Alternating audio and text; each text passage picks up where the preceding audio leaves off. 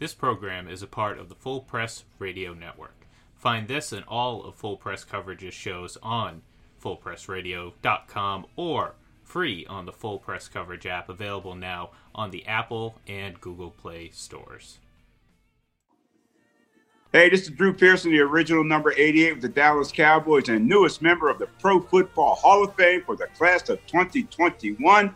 And you're listening to Eye Test for Two. Hood hood.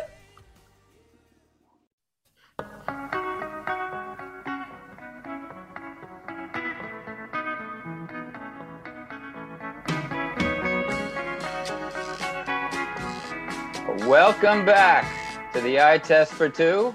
I'm Clark Judge. I'm Ira Kaufman.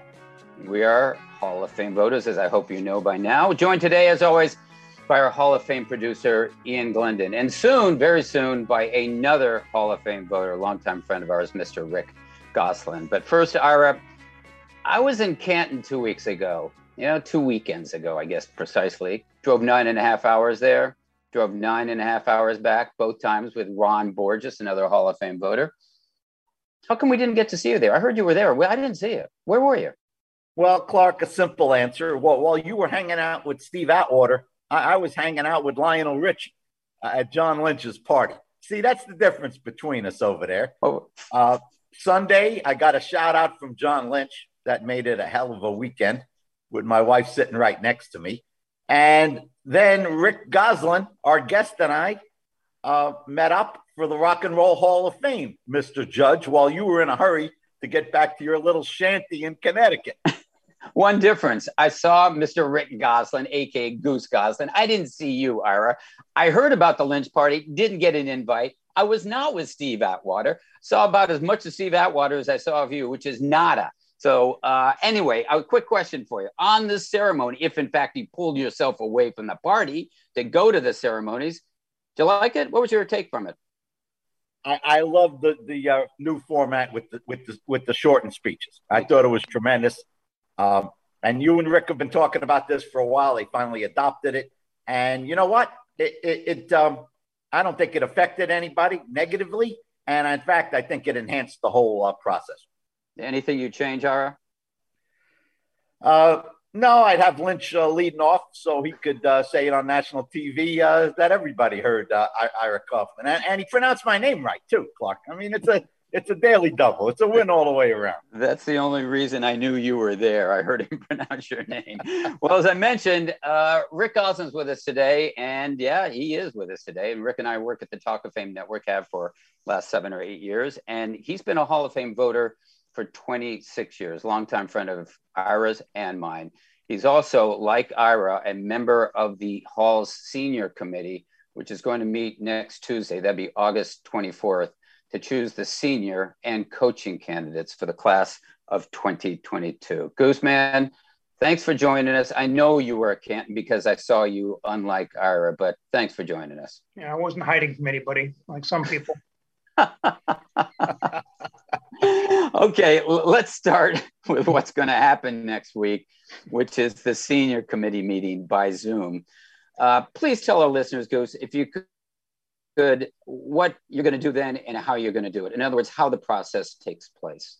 Well, we've had uh, a vote down. We had an original slate of about uh, 80 to 100 players. We voted it down to 15.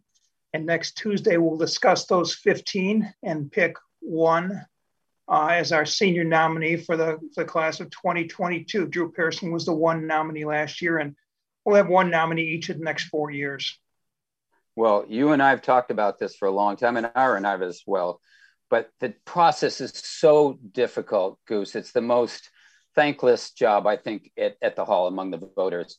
And you pointed out to me among the senior candidates that you've got, got 58 who are all decade members, 53 of whom have never been discussed by the Hall's Board of Selectors. It's it's a difficult process. It's a, as I said, a thankless process. How difficult was this year's selection to cut that 100 down to 15, let's just say, or 16, whatever it is?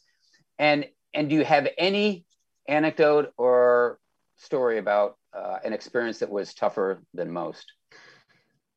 Well, it's always tough. Um, I've got a slate a list of 108 players that I think had careers worthy of Hall of Fame discussion. I'm not saying all of them are Hall of Famers, but they had careers worthy of discussion. And of the 108, I mean, we get to talk about 15 each year. We get to pick one. Of that 108, 94 have never been finalists. You mentioned 58 all decade players, 53 never been discussed, including four first team all decade players. There are two members of the 50th anniversary team on my list that have never been discussed. There's a member of the 100th anniversary team on my list that has never been discussed. There are eight five time first team All Pros on my list. And how impressive is that? Well, Charles Woodson was a three time first team All Pro. Uh, there's a lot of talent. I got nine NFL MVPs, five NFL Defensive Players of the Year, five Super Bowl MVPs, all in the senior pool, and we get to bring out one a year. Rick, I want to ask you about, um, and you talk about it in the room, Rick, about how guys that are, you know, in the 18th, 19th, 20th year of being a modern day candidate, and Rick, you say they fall into the abyss. I mean, that's that's that that's a perfect description. Um, Rick, a couple of those guys are, are Bob Kuechenberg, who, um, you know, holds a special place for me because I know what it's like to be in that room seven or eight years uh, in a row, like John Lynch. And Kuechenberg was one of them. And then he disappeared. Rick, Joe Jacoby. I mean, Rick, they, they can't crack the modern day, but they're, they're worthy candidates. And, and, and now, uh, you know, they're digging up from the bottom. Yeah, you look at a guy like Jack Butler who waited 50 years to, to get enshrined, and he was a, a first team all decade player. Les Richter went to eight Pro Bowls, nine seasons. He waited 50 years to get in. And just because a guy hasn't got in the, in the modern era doesn't mean he automatically comes to the top of the queue of the senior pool. There's a lot of talent in the senior pool. In fact, this this year, uh, this is the first time, probably ever, We've never had a first team all decade guy in the senior pool. We do have a, three or four all decade players. Uh, a lot of the names you, you, you know from the past the Ken Rileys, Ken Andersons, uh, Cliff Branches, Eddie Meadors. Just, they're just, it's really frustrating to, to, see all this talent and be able to pick out just one. I, when we get out of the meeting, I feel worse for the 14 guys we didn't pick than I do feel good for the guy we did pick. Because those 14, they got to go back and wait another year. And many of them are in, are in their third, fourth, and fifth decades waiting. Rick, what do you say to the people that say they've been doing this since 1963 and having these meetings? And why is there such a backlog? Did did the early days of this um, organization screw up, or is it just that uh, there, there's so many worthy players? Well, the NFL has more teams than any other sport. It has more starting spots than any other sport, 22 starting spots than any other sport. And yet we're putting in the same numbers every year as, as baseball and, and hockey and basketball. There are just too many candidates, uh, which is why you get guys that, that are never discussed. Maxie Baughan in the 1960s, inclusive, went to eight, excuse me, nine of the 10 Pro Bowls. He went to more Pro Bowls than all five of the all decade linebackers from the 1960s. He's never been a finalist. He won a championship as a rookie starter, nine Pro Bowls. And how do you how do you go to nine Pro Bowls in the span of 10 years and never have your career discussed uh, by the Hall of Fame? It's just it's mind boggling. It's it, he's just one of the many of the guys that have slid. Now the issue is um, about one third of the players in the Hall play defense. 65% of all the players in the hall won championships.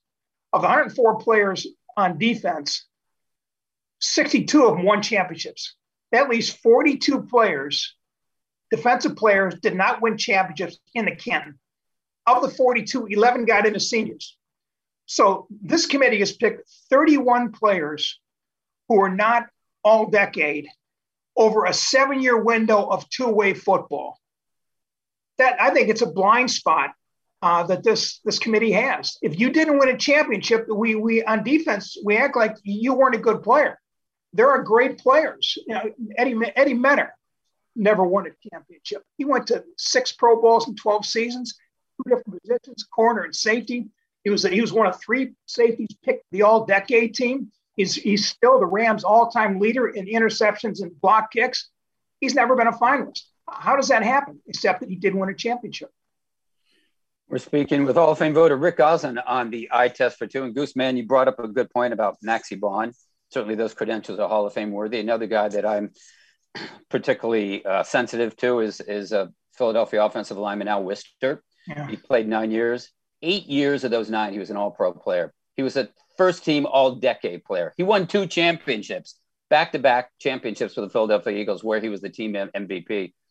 Yet he's not in Canton. And both those guys were eligible for the centennial class of 2020, yet neither one made it. So, what are the expectations that they can make it now when we're down to just one player for each year instead of 10, and that the centennial class overlooked them? Yeah, I thought the centennial class was the window for a lot of the older players to get in. There are four first team all decade guys who played before 1950. Lavvie Dilweg, a, a, wide receiver for Green Bay in the 20s, Ox Emerson, a guard for the Lions in the 30s, Bruno Banducci, a guard for the 49ers uh, in the 40s, and Al Wistert in the 40s. If you're a first team all decade player, that is a rubber stamp for Canton. There are 145 first team all decade players through the year 2000. 140 of them are in the Hall of Fame. Leroy Butler is the other one. He's he's a current modern era candidate. But the other four, what did they do that denied them the rubber stamp of being a first team all decade Hall of Fame player? These guys, these four have slipped through the cracks. At some point, I think we've got to address these four. Yeah, I couldn't agree with you more. What they did was they got forgotten. That was the great uh, yeah. fault of theirs. You know, it wasn't of theirs; it was of ours. Um, and then, secondly, when you look at this class this year, I'm talking about the senior class. You're looking at the, the finalists now, your your list that you'll vote on next week. Can you handicap them for us? I mean, I'm not talking about going through all 15, but clearly Riley and Branch have been mentioned as two of the front runners. I would think they might be, probably should be. Are there others that we should include? Well, I, I certainly think Eddie Meador. Eddie Meador has been retired. He's, I think he's 40 some years uh, in the queue waiting to be discussed. I think his candidacy is, is as good as anyone's in this pool. You know, you mentioned Ken Riley, second all time among pure corners in interceptions was 65. Only Night Train Lane with 68 had more. He's never been a finalist. How do you intercept 65 passes in the NFL and never have career, your career discussed as a Hall of Fame finalist? Yeah, and, and you guys mentioned Cliff Branch. I think what worked against Branch was the fact that there were two guys that weren't in that were all decade uh, Drew Pearson, Harold Carmichael. We've cleaned that up in the last two years, putting those two in. You know, the issue I think with Branch is if you put him in, he'll be the 12th Raider from the 1970s to get in. The Packers in the 60s have 12. They won five championships. The Steelers in the 70s have nine, excuse me, 10, and, they won four championships. The Browns from the 50s uh, went to seven title games, won three. They've got 10.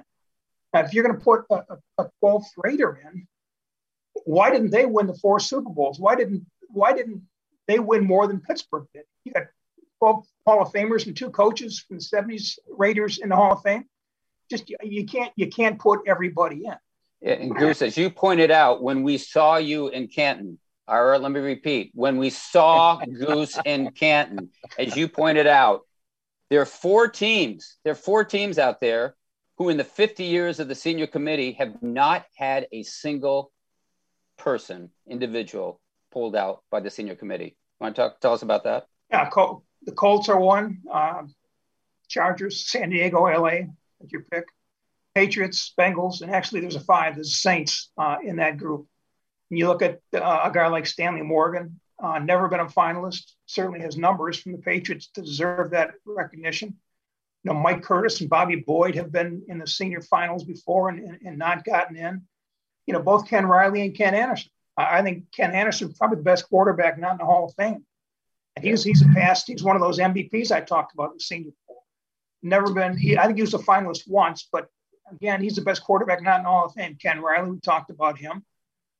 Uh, just yeah, there's Leslie O'Neill and Walt Sweeney from the Chargers yeah, too. Yeah, Walt Sweeney went to nine Pro Bowls. He's up there with with uh, Maxie Baughan and never been discussed as a finalist. It's just, it's so frustrating a process that you have all these qualified candidates and we get to bring out one year. If I had my brother as a way to clean it up, I'd have three every year for the next 10 years. And that would put a dent in the senior pool and kind of ease up the logjam.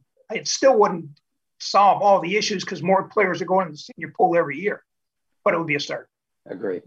Rick, talk a little bit about uh, underrepresented franchises. You mentioned a few of them, but in particular, Goose, um, Cincinnati and Atlanta.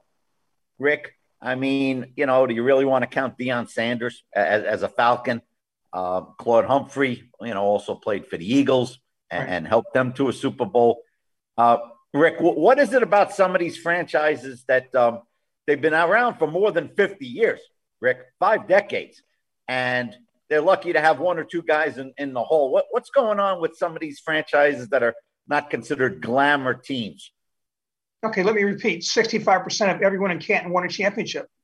What do the Bengals uh, have in common with, with, with, that group? Bengals, uh, Falcons never won a championship. There are a lot of great players. That Atlanta had a great offensive line. They had, you know, Bill Fralic and Jeff Van Note, um, Mike, Mike Kenn. Yeah, Mike these Kenn. guys are all Hall of Fame worthy, but they didn't win a championship and they don't have stats. If you're an offensive lineman that didn't win a championship, you don't have stats. George Kunz went to eight Pro Bowls with the Colts and the Falcons. He he's never been discussed as a finalist. Uh, again, the Bengals one player in the Hall of Fame, Anthony Munoz. And this is a team that went to a couple Super Bowls. And I, I, can't explain why we're still talking about Ken Anderson and Ken Riley. You can make a case that both of them should have already been in. But bottom line, you really need a championship on your resume to get a look from this committee. And and Rick, along those lines, switching just for a minute to uh, the coaching uh, situation. Um, Rick, I asked Bill Belichick on a Zoom call uh, a couple of years ago. Um, in his mind, do you have to get to a Super Bowl as a coach to even be considered to go to Canton? And his answer was kind of in the affirmative. You at least have to get there. Now, Rick George Allen didn't didn't get there. Um, he got there. Oh, oh, he, he there. Yeah, he got there, but he didn't win it. Um, Rick, in the future, and, and, how much is that, is that hurting a guy like Marty Schottenheimer? Um, um, Dan Reeves. Dan Reeves didn't win one. Rick, um, and is that fair?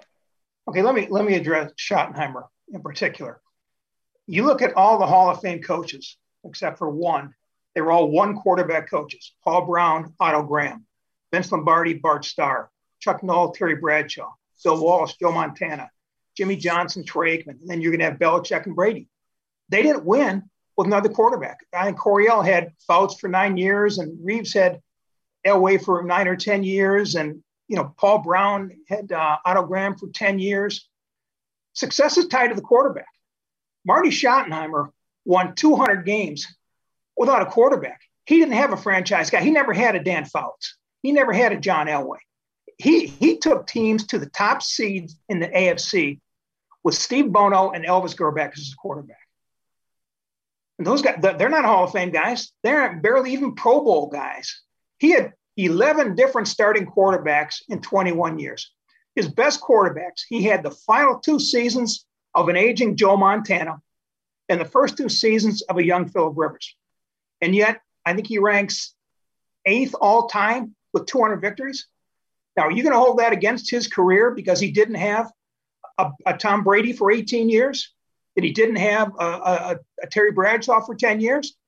It's the, the coaches are tied to the quarterbacks, and you can't hold it against the coach if he never had that quarterback. And Schottenheimer is a classic example. There are only a half a dozen coaches that won 200 games. He's one of them, and he did it without a, a, a premier quarterback. And I think that's why his candidacy would loom strongly with this committee. He never got to Super Bowl. He never had the quarterback that would take him to the Super Bowl. I think he deserves strong consideration. You win 200 games without a quarterback. That's coaching. Goose, another coach who deserves strong consideration is Buddy Parker. And maybe some of our listeners, or most of them, don't know who he was. Two time NFL champion. He went to three championships. He beat Paul Brown, built the NFL championship Detroit Lions team in 1957. He built them. And then he left for Pittsburgh. So he's really to me the 1950s version of Jimmy Johnson. Jimmy Johnson's in the hall. Buddy Parker is not in the Hall. Here we are talking almost 70 years later. Why hasn't he been in before this? And how did he escape the centennial class of 2020? Because you were on that board. Yeah, he's that was that was one of the oversights. I mean, that was that committee was built for for Buddy Parker and Clark Shaughnessy, and instead we picked two coaches from the 19 uh, from the 1990s, uh, Jimmy Johnson and uh, Bill Cowher. People have forgotten Buddy Parker. You know, he's the guy that slipped through the cracks. He, he's he was Jimmy Johnson. He built three championships. He won back to back. He took the Lions to three consecutive championship games. And of course, since he left, uh, the team hasn't come close to a Super Bowl. And they were one of the two teams that hasn't been to a Super Bowl, you know, since the start of the game. Uh, in 57, he, he quit the team on the eve of the season. He got fed up with the meddling ownership and front office, kind of like Jimmy left the Cowboys for the same reason. He also made the trade in camp that brought in Tobin Rote that won that championship. In the title game, Tobin Rote threw for uh, four touchdown passes and ran for another. So he built champions. He goes to Pittsburgh. Pittsburgh was the, the worst team in, in, in, football history. They, they had had two winning seasons, I think, in their first 22 years. He posted a winning season in his second season. He won 51% of his games in Pittsburgh. They won 37% before he got there. And over the next eight years after he left, they won 27%. He resurrected a dead franchise. You, know, you can talk about Chuck Noll and the Super Bowls, but Buddy Parker put the Steelers back on the map. Uh, and, and, just a side note, the Lions had only won one other championship in their history in 1935. Buddy Parker was on that team. He scored a touchdown and had an interception in a championship game. Buddy Parker, as a player, as a coach, he, has been overlooked. And he's a guy that we really need to address. He should have been in a long time ago. Goose, as you know, the uh, hall, the, the hall, excuse me, I want to ask one of the, the hall created this coaches category this year. And Tom Flores was the first coaching candidate who made the Pro Football Hall of Fame. That program, that category is alive for four years, 2021 through 2024. Do you see it changing afterwards? And if you do, how so? Yeah, I don't know that uh, there are a, a, slate of coaches. I, I, don't think I could build you a slate of 10 coaches that I consider Hall of Fame candidates. I don't know that I can give you a slate of 10 contributors that I consider a Hall of Fame candidates, strong Hall of Fame candidates. And yet we're going to put in one each of the next four years, and we're going to tell 100 senior players it's not your time yet. You know, I was I fought against losing senior spots. Uh, you know, they need to have go back to two. Like I said, I'd rather have three, but there to be there'll be better players left behind than coaches selected as Hall of Famers next four years. I'm totally with you, Rick. And along those lines, Rick, I know you can't go into your specifics of your uh, of your discussions with David Baker, other Hall officials, but Rick, give us an idea of how receptive these people are to opening up the senior category and allowing more slots? Or what kind of feedback, Rick, are you getting? Because you are the main advocate for this, and, and I thank you for that. Um, do you think things will change uh, in, in the next couple of years? No, I've been pitching more senior candidates for for a decade. I've been on the senior pool, our senior committee for about 14 years. And I'm always talking about more senior candidates. We need more. We need to break this logjam up, but it's not the hall is doing what they feel must be done. They felt they needed a coach category. They felt they needed a contributor category. You know, I'm just I'm just one of many voices that's talking. But again, I, have showed people that list, and I would hope it gets someone's attention. All these great players not in. We need more senior slots, and I'm not sure it's going to change anytime soon. Rick Gosselin, thanks so much for the time. Thanks for the education. And one last question. Ira and I are both seniors. When do we make the final cut? well, Ira made his final cut when John Lynch spoke. he said, "You can't get much higher than that. You can't get much higher than that." And I'm waiting for uh, one of the great Ford, and maybe Roger Craig will give you a shout out, Clark. yeah. I want my bust across from Warren Sapp, Gosselin. yeah, but you don't want it thrown at you, Ira. Goose, thanks so much. Really okay, appreciate guys. it. Enjoy it. Thanks, Rick. That was Hall of Fame voter Rick Gosselin. And Ira, I'll ask you, where do you stand on the seniors? Um, do you have a favorite this year? I'm talking about this year. I know you're on the committee, but you're not going to be involved in the actual voting. So where do you stand? Well, Clark, maybe I'm being influenced by Bengal Nation. I don't know about you, but every time I go on Twitter, there they are. And yep. they are adamant and they are passionate. And I respect that. And Ken Riley would be my number one pick. And uh, Ken Anderson's a strong candidate. Wow.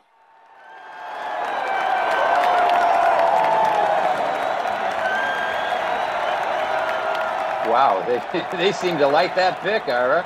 Oh, wait a minute. Maybe they were talking about I was there because we're bringing it back today. I was there. The annual, no, the weekly segment. I was there. Where were you, Ira? And when were you there?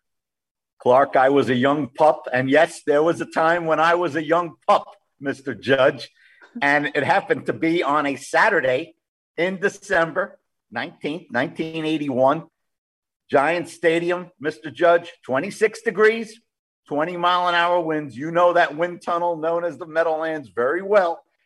Cowboys, Giants, last regular season game. Yes, Summerall and John Madden at the, at the broadcast booth. Giants need a win. They're eight and seven, Clark. They need a win and a little help the next day on Sunday to get into the playoffs, Mr. Judge, for the first time since 1963. 18 year playoff drought for the Giants. Ray Perkins at the helm. They win the game 13 to 10. Brilliant defensive effort led by Lawrence Taylor. Joe Danelo, they win despite three missed field goals by Joe Danelo, who ends up hitting the winner in overtime, carried off the field by Ray Perkins, Mr. Judge. Uh, the next week, the Giants go to Philly and they beat them and then they go to San Francisco and lose to the 49ers. Now, Clark, three weeks after the loss, the Cowboys travel out the candlestick in a game that you and I will never forget. And Dwight Clark makes the catch. Yeah, but right. the Giants needed to win the game. They were underdogs at home. And that was the beginning of the Giant defense led by Lawrence Taylor. It's funny when you started out and you said I was a young pup. I was going to say no. This was I was there, not I wasn't there. Ira. uh, you got final good. It's good to be back with you on this show. Good yeah, it is. you got final thoughts other than where was I last uh, or two weekends ago? No, I wasn't there either. Well, you were at the John Lynch party. I don't know where I was, but look, I got a, I, I, got a final thought for our producer Ian Glendon. Yeah. Ian, if you're worried about the the Bucs loss to the Bengals in week one of the preseason. I am here to help you off the ledge. That game will mean nothing. And once the season starts with the Cowboys rolling into town on that Thursday night, you will forget all about how sloppy that performance is. Clark, fans here are they're getting worried about a preseason oh, loss to the Bengals. Please. May I add, if I remember correctly, the 2007 Patriots went either 1 and 3 or 0 and 4 in the preseason, and the 2008 Detroit Lions went 4 and 0. Nice. Nice. Yeah. Our preseason football reminds me of something good friend of mine once told me. It's not worth the time. I don't think about it. anyway, that's going to do it for today. Our thanks to Rick Osmond for joining us. As always, our producer Ian Glendon for making this happen. And of course, thanks to you for listening to this this edition of the Eye Test for Two. We'll see you next week.